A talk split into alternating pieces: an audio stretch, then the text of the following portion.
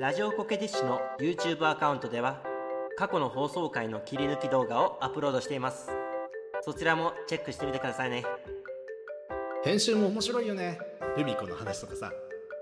俺もめっちゃ好きだわルミ子の話。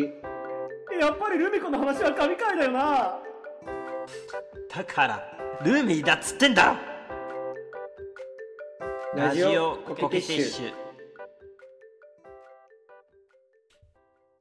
最近精神のラ性のラジオコクティッシュのラジオコクティッシュが死ぬほどやる気ないんでちゃんと声張ってください、そうなの？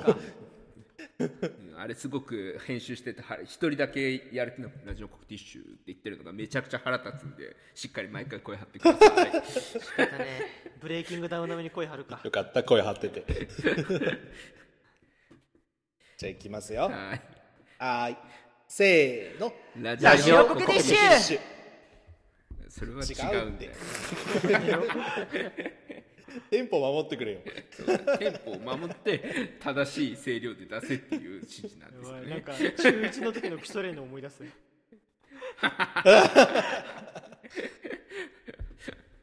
まあそういう中1の時の基礎練の話じゃないんですけれども今回は昔話をちょっとさせてもらおうかなとシームレスに入るのやめてもらってもいいですか？編集しづらくなるんで。あダメ？ダメか。もう入られたからねあのなんかラジオコケティッシュがああだとかこうだとか言ってるところから使って伊勢市の印象を悪くしようと思うんですけど。やったー。以上悪くするんだへえいやいやいやいや。あそんな舞台裏も垣も見えたところでえーっとね昔話を始めたいと思うんですけれども、あのーまあ僕ら吹奏楽部にね6年間所属してあー切磋琢磨して過ごしてきたわけでございますけれども、あ我々はですねあー奇跡的にパートが皆さん違いますよね。あ本そう当だね。ね。よく考えたらね、同じパート出身の人がいてもおかしくない特にクラリネットとか大所帯ですからね。いてもおかしくないんですけど。ゾマは一緒だったんだよねゾマみたいなやつ2人おられても本当困るけどね。あ？クラリネット全員ゾマにしないで まとまりなさそう。そしたら俺らやめてるって怖くて、そうだね、うん、いやーまあ僕はフルートだしベンはバコットだしで伊勢神はユーフォニアム。そうですね楽器もね全然違いますけれどもまあ当然ですよ。あー僕ら5人だけで一学年だったわけではなくて、はいはいはい。20人ぐらい人間いましたから、それぞれのパートにもそれぞれね同期がいたりいなかったりしたわけですよ。そうだね。いたりいなかったりしますね。うん。まあ、ベンはねファゴット一人だったもんね。まあそうですね。まああの大きなくくりでダブルリードパートとしてオーボエの同期はいましたけどファゴットはもちろんしてるんですね、伊勢神もあれだよね。一学年一人っていうパそうだねートだったよね。どちらかというなんか後とから考えるとあの一緒に同期がいた場合こう俺ってそのなんつうのあんまり早く上手くなる方じゃなかったからあの変なプレッシャーと戦わなきゃいけなかったんじゃないかって思う。あ あでもねだから今回は一人パートをあなんだよ同期いなかった人から見た時の俺ら俺たちあクラリネットとかフルートとか必ずと言っていいほど同期がいたパート？あーどうだったのかっていう話ちょっと今回はできるかなと思いますなるほどね。確かにな。なんか、さっきの伊勢神の言葉俺全然ピンときてなかったんだけど確かに俺もしファゴットに同期いたら、多分幼い俺は死ぬほどマウント取ってたと思うな、幼逆にね。お前マウント取る側ね。まあ確かに上手くなるの早かったもんお前は。ありがとうございます。俺とベンが一緒になったら俺がなんか2年目ぐらいで何か投げつけそう。切れて。ありえますね全然。えー。まあそうそこに端を発する話じゃないと思いたいんだがそういう話かもしれない、今回はフルートパートの俺の同期2人、まあ、つまりですねフルートを、えー同期の三人衆の話をさせてもらおうかなと思います。なんか密度で一言えば一番濃いんじゃないですか？その僕ら僕らいろん、まあ、全員で20人近くいてその、まあ、いろんなパートがあってその複数にいるパートの中でそのそうだね。密度で言うとそのキャラの密度ですね。はい。なるほどね。っていうのねあのフルート一番濃かった気がします。くせ者感が。そうかな、くせ者感。ペットもなかなかだったよ。いや。いやーちょっと比べ物にならないですね。申し訳ないけど。あれも言うといてなんだけど素直なやつらだったねあいつらは。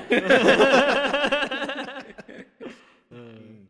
そうだね。まああの3人よれば文殊の知恵という言葉があります、えー、1人よりも2人2人よりも3人という言葉があります、はいですが皆さんこういう言葉も知っておくべきだと思うんです。2人だと仲良くやれる。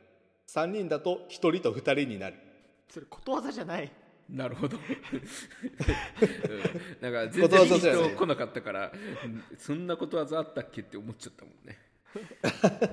いやでもこれ格言だと思うんですよ。あの1人と2人になっちゃうんです3人っていうのは。うまくやらないと、まあ確かにあの下校の時とかでよく言うよね。あの3人で帰ると1対2になってなんか道狭いしみたいな。そうだね。2人がこう会話盛り上がっちゃって後ろで1人ついていくみたいな瞬間がどうしても生まれちゃうっていうあれが日常的に生まれるんだね。話ね。なるほどね。えっ、とねまあ今回あの俺たち俺の同期を2人、えー、とターと田口くんと岡倉くんっていう名前をね仮に当てようと思うんですけれども、いやこれね本名からかなり遠くてすごい俺たち違和感あるってことはちょっと言い訳したいですね先に。うん、そうだね。あ俺はね、メモをすっごい今睨みながら話すんだけど。田口くんは、田口くんはね、あのフルートパートの中ではかなり愛されキャラだったんですよ。へえそうなんだ割とこう中学校1年生ぐらいのところ時からね丸っこい感じの体型で、あと明るくって、とにかく絡みに行くのが上手だったから先輩に一番可愛がられるタイプのやつでした。うん確かにな。でまあこれは割と一貫してそうなんだけど一番努力家で一番上達がうまくて一番センスがあったと思う。ね。これは。うん。3人の中だとね。なるほどね。だから俺はあのこの田口君っていうのが目標だったし妬みの対象でもあったはいしみたいなはいはい。はいそういう感じのやつです俺にとってはね、はいはいはいうん、で彼はねピッコロっていうフルートの半分の長さの楽器もあの持ち替えって言って、曲の中でフルートからピッコロに楽器を変えて演奏したりとかっていう器用なこともやってて、なんていうのかな。センスもあるし努力家だし器用だしっていうね、うん。なんかこうそうだなあの上の世代見ても下の世代見ても割と突出してうまいやつだったかな。突出してうん、まあそうだな。割と飛び抜けて頭一つ抜けてうまいやつだったっていう印象があります、でもう一人岡倉くん、岡倉くんのプロフィールはねあのどちらかというと俺に近い性格。あーなんていうのかな。相当いい性格してたんですね。すごくいい性格してた。もう不穏。もう不あ穏ややこしくなるからやめようもう不穏。もう不穏。あのちょっと引っ込み思案で積極的にはなりにくいタイプなんだけど内心こうやったるぜみたいな気概はあるタイプで練習もまあそれなりに真面目にはやるし頑張るんだけどちょっと空回りしがちなやつだったんだよね、でだからまあ田口君に比べるとちょっと一歩フルートの腕とかそういう意味では劣るところもあったのかな。うん。まあ、もちろん頑張ってたみんな頑張ってたからね。決して俺たち3人とも下手くそだったと今振り返って思いたくはないけれども。うん。比べるとそんな感じがします。で彼はねあの俺と田口君がフルートパートに入りたいですって言ってオーディションあのフルートパートって人気な楽器だからオーディションがあるんですよ、へーだったんだけどそれに向けて頑張って練習してる時にあの颯爽とあれ現れた第3曲だったんですよああなるほどね。でうん実は俺と田口くん以外にもフルートパートを希望してて、まあ、あえなく落ちちゃって他のパートクラリネットとかに変わっちゃった人もいたんだけど、そうなんだ。その岡倉くんはなんでフルートに入れたかっていうとねマイ楽器を持ってたからなんですよなるほどね。そう。これはやっぱりでかいよね。マイ楽器持ってるやつがその楽器吹きたくてここに来ましたって言ったらさまあね。ねなかなか他のパートに帰るのはね多少嬉しいところも。多少だったらもうそりゃほぼ決定みたいなもんですよね。その多少のうまい下手は、うん。そうなんですよ。みたいなことがあって、まあ、そういう第三極の人間だったんです、うん、でまあ最初はね3人まあちょっと予想外に3人になったっていう驚きはあったにせよもちろん中学1年生の純粋な我々ですから3人でこれから切磋琢磨して仲良くそして楽しくやっていこうっていう気持ちでおったんですよ。うん。おったんですけどね。半年ぐらいした時にまず最初の危機が訪れたんです。おなんだなんだ？まあなんだなんだ？中学生だしなでもここで突然入ってくんだよ。ちょっとワクワクしてきたぜ。人人が人が揉めてるの大好きコンビです 僕たち。きっかけはね僕とえ僕と田口くん VS 岡倉くんになっちゃったんですよ。あらなるほど。あらー。やっぱり。これはねやっぱり。あの理由は至極簡単で至極簡単で岡倉くん岡倉くんはマイフルートをね持ってあのじ我々の吹奏楽団に入団したわけですけれども、我々と一緒にね入団したわけですけれども、そのマイフルートはね後から分かったことにネットで買った激安品だったっていうことが分かったんですよ後で。まあねフルートはありますもんね。フルートクライネットトランペットあたりはもう本当にどこで作ってんだろうみたいなすごい。そう3万とかでね買えちゃうようなやつもあってですねまあそこまで安くはなかったけど、うん。とはいえ、まあ、まあフルーさんトピンキリですもんね。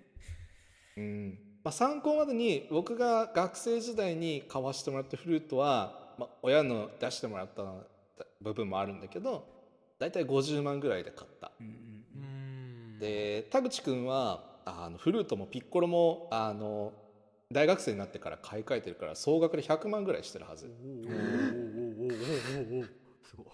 そっかピッコロも自分のだ。でえっ、とそうそうそうそう。で岡倉くん振り返ってみてですね。まあ初心者最初に買った楽器っつうのもありますけれども、まあ、す10万届いたか届いてないかぐらいってうんうん。いうのをフルートパートに入るために買ったんだって。あもうそこまで作戦だったんだ。そう。だからもうそれ聞いて俺たち怒り心頭なわけですよ まあね、うん、まあ今思えばちょっと大人げないとは思うんだよ。それもまたなんていうか実力じゃないけど気合の入れ方っていうのは大事なもんだと思うし、うん、ただね。今となってはだよな。うん、中1だからね。だけどまあたた俺自身も田口くんもあの他の人たちがフルートパートに入りたいって言ってるのを押しのけてなったっていう気持ちももちろん持ってたから、うんじゃあそこに現れたあの後からねやってきてフルート持ってますからっていう理由でフルートに入ったやつがあの実はよくよく考えてみたら吹いたことそんななくってネットで買ってきただけって言われたらちょっと怒っちゃったのね。で俺と田口くん VS 岡倉くんっていう構図になっちゃったんだけど俺と田口くんもねそんなに性格合わないんだよそうだよね。君らそうだよね、まあ。そうそうだよなと思いながら聞いてた、俺と田口くんはねお互いが丸くなる中2ぐらいまでの間はすっごく仲悪くって、性格が合わないもんだから。俺はなんていうかなんかこう理路整然とやりたいというか理屈がないとなんか動けないタイプで、田口くんはなんかこう理屈すっ飛ばしてこう感覚で動くところが大きい人だったから、うんなんかいろんな局面で練習のメニューとか、あのどっちがファーストやるセカンドやるとかそういうので揉めに揉めるのね。で田口くんは本当に先輩に愛されるキャラだったから、先輩は田口くんの肩を持つわけよ。そうすると俺はこうなんかやり場のない怒りを同級生である田口くんに向けるしかなくってで田口くんは自分がなんでそんなに怒られてるのか分かんないから俺に対して怒ってみたいなのを繰り返してどんどんエスカレートして、あ中学1年生2年生の喧嘩だから可愛いもんなんだけど結構ねあのコミュニケーションは取れるんだけど仲は悪いよねお互いみたいな暗黙の前提があって、殴り合わなかった君とも殴り合いはしなかったよ。殴り合いはしなかった。なんだ。うんつかみ合いぐらいにはなったけど。まあまあなってた。何 何何何？どんなこと？つかみ合い？お？つかみ合いぐらいにはなったよ。まあまあでもやっぱりこうお互いに怪我させちゃいけないってブレーキも働きますから中学1年生とはいえ頭いいですからね我々。偉いな。偉い。あ？中学2年生ぐらいまではまあさっき2人と1人になっちゃうって言ったけど実質的には1人対1人対1人。なるほど。嫌な同期。でたまにその孤独な戦い。中の2人が1人を共通の敵にしてなんか選択したような感じ組んになるっていうでこう陰湿ないじめを働いて さすがにそれやりすぎだよって周りの大人というか先輩たちたしなめられてまた1対1 1対1に戻る。非常にうんなるほど。非常に混沌とした戦争をやってたんですね、国際情勢みたいななんか。えー三国志や。ただねこれはですね中3の時に突如として終わりを迎えます。ほえー、ときっかけはですねあのまあ6年間の部活なので、なんていうかな。3年目の時に3年目までをまとめるリーダーっていうのを作るんですよ我々のああそうでしたね。中学リーダーみたいなね確かね。そうそうそうそう。でそれを決める選挙の時ですね、私は立候補した田口君を応援することに決めたんです。うあったなそんなこと。確かに。そう。僕と田口君は確かに性格合わないし喧嘩ばっかりだけども、さっきも言ったように彼はうまくて上手で、しかも先輩に愛される、非常に魅力的なキャラクターをしてたんですね。だから一番喧嘩してた俺が一番田口君の魅力を分かってるっていう謎の自負があおったんですよ。ななんか。いいね。なるほど。めっちゃいい話してる俺今。めっちゃいいねなんか。急に株上げてきて 本当なんか。俺の株も上げろよ。ちなみにこの時にちなみにこの時にあのクラリネットパートから立候補したあのそうだな。元岡君っていうやつがいて、広告のこことのですね。元岡君のことを俺が応援しないことに決めた。俺は田口君を応援することにしたよって後ろで言ったことをきっかけに、えー、とこの、えー、と元岡君とはですね高校2年生までの冷戦が続きは また戦いが始まったのか。あもう冷戦してばっか。6年もあるのに冷戦してばっか。本当ね。あの俺高中学高校の時って本当敵作らないのに頑張ってたつもりだったんだけどね。あ振り返ると結構やばいことやってた。立ち回りが非常に下手くそでしたね,、そうね。殴り合えばよかったのにね。そうね。殴り合っとけばよかった。早めに。そうね。まあそんなことがありまして田口君とターの間っていうのはあの急速に雪解けを迎えるんですよ。そうすると激クソ立場悪いの岡倉君なんですよ。もう今までまあまあまあまあ。3す組だったのになんか2対1でやばいね。そう。そうなんですよ。どうなでんだこれ。2対1の状況が続くとあのねガチでこう周囲から見てもかわいそうな人になってくるんですよ岡倉君の立場が。うん。でそうそれをあのターと田口君も感じるもんだから俺と田口君も感じるもんだからこのままじゃいけないとこのままでは俺たちが少数派をいじめる悪いやつになっちゃう。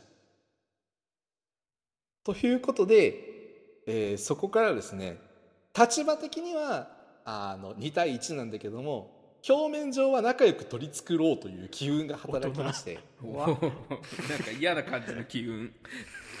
そうなんです。すっごく悪いんだけどでこの状態がね大体高2ぐらいまで続きます長5年5年まあそのカウントスタートをどこにするかによるけどさあの中3から高2だから、まあ、23年ぐらいか。半分ぐらいだね、6年間のうちの。ただねやっぱりここでこうターと岡倉君の性格が近いということがプラスに働いてくるんですよ。あのまあ俺と岡倉君はやっぱり田口君にちょっと一歩置いてかれる存在だったので、練習をね、しなくちゃいけないっていうことで、朝練とかの時間がねよくかぶったんですよ。へえうん、まあもちろんその音楽に邁進してたような人から見るとそんな大した練習してたわけじゃないんだけどでもねあのやっぱりあの練習室の隅とかであの取り合いになる中やっぱり同じ音色のやつが近くにいた方がまだ練習しやすいから、近くでね毎日のように顔合わせて「おはよう」っつって「お前も練習来たんか」ああみたいな感じのお友情だ続けてるとあだんだんこれが「あおはよう。お前も練習に来たん？あそこむずいよな」みたいな感じになってきおて。おおとうとうですね氷の夏ぐらいに俺と岡倉君の間はなんというかこう冷戦解消に至る結局それでも高2の夏までかかるんかい。長っ。いやいやかかったね。かかったけどうん。やっぱりでもこう心を通じ合わせないと音楽ってうまくいきませんから、はそうですね。もちろんそのなんずっと冷戦してるわけじゃなくて、本番前とかにはやっぱりこうだんだんだんだん一緒に盛り上がっていく気持ちっていうのが湧いてくるから3人で一緒にやるっていうことも何度もあったし、ただそういう中でもあなんなんとなく超えられない一線があったけど今超えたなっていう瞬間が俺の中では氷の中にあって。うーんそっからまあさすがにねあのなんだろう三角形のうちの2辺がつながると最後の一辺もつながるんですよ。田口と岡倉どうなったかって話か。そう。田口君と岡倉君も、まあ、ちょっと僕が知らないところではあったんだと思うんだけど、あの割とちゃんと会話が成立するようになってですね。おめでたい17歳17歳の夏にしてやっと長っ。3人が 同じ同じ対等の立場で会話ができるようになったんですね。長かったね。5年か。5なるほどね。年だろ長かった。ようやく王ターター三国同盟に至るわけですね。ねオーターターね。なじまねえな、本当に。いやね、こう振り返ってみると、そのフルートパートの3人ってのは非常に冷静の期間が長かった。長かったけど、まあ、6年間のうちの5年間やっと乗り越えて高校3年生はねみんな揃ってあの高校3年生になって部活辞める人っていうのも受験のために部活辞める人ってのも中にはいるんだけど、俺たちの部活って、みんな揃って部活を続けてみんな揃って最後の本番に臨んであ非常にいい形でね、うんフルートパート3人の6年間を終えることができ誰一人欠くことなくね、素晴らしいことです。そう。だまあ喧嘩もあったけど今振り返ればまあいい思い出だったかなっていうふうに思ってます。3人いるパートでさ全員残るって超珍しいよね。あ誰か辞めるそうね高3に全員残るのはちょっと実はあ珍しいかもそうそうそうそうそう。高3にね。そういうことね。誰か受験で消えるから。やっぱ誰か受験に注力するって言うもんね。